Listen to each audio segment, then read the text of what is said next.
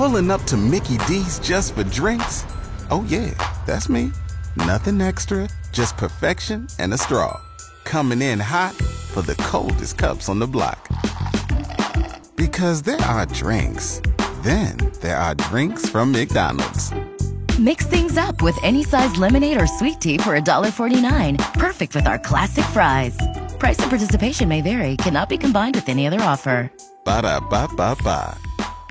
Good morning. We are smack dab in the middle of the week. It is Wednesday, April 24th of 2019.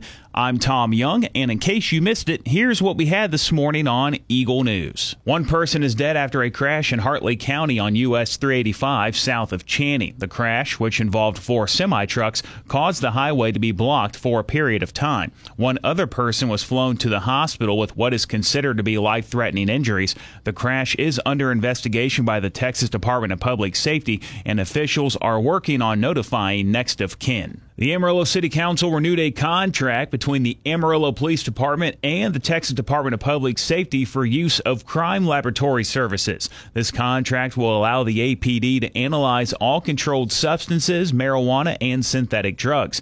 Amarillo Police Chief Ed Drain. Basically, what this agreement does is we basically are covering the cost of a chemist to primarily work on APD's drugs that we submit. And then that helps us out with our prosecution office. In some cases, the people, the defendants, are in jail, and so we want to get those back as quickly as we can. This contract is a renewal that will be brought up again next year. To raise awareness and combat hunger, Walmart, Sam's Club, Feeding America, and the High Plains Food Bank are kicking off their sixth annual Fight Hunger Spark Change campaign. This partnership invites Texas panhandle shoppers to help fight hunger in their local communities. Shoppers can take part by purchasing a participating item in store or online, donating in store, or donating on Feeding America's website. Communications and marketing manager of the High Plains Food Bank, Tina Brolin. Locally, about one in seven individuals are struggling with food insecurity. That's a little bit higher than the national average. That's about one in eight people facing food insecurity, and of those, one in four are kids. The campaign began on Monday. It will end May 20th. Bob Wills Day being held in Turkey, Texas, tomorrow through Saturday. Plenty of music and dance taking place. Mayor of Memphis, Joe Davis. Well, it's amazing how many people from around the world show up in Turkey, Texas for for Bob Wills Day. The uh, the swing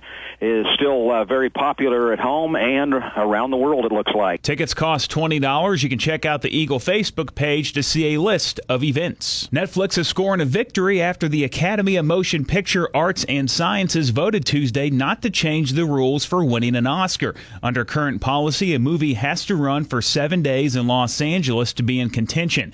Some in the industry, including Steven Spielberg, have rallied against streaming streaming services being eligible for the top prize. Netflix took home three Oscars this year for Roma, which had a very limited theatrical release. I'm Tom Young. That's your In Case You Missed It Eagle News Update. I'll be back with you again tomorrow morning, bright and early, 5.30, with the Eagle Morning Show on 100.9 The Eagle.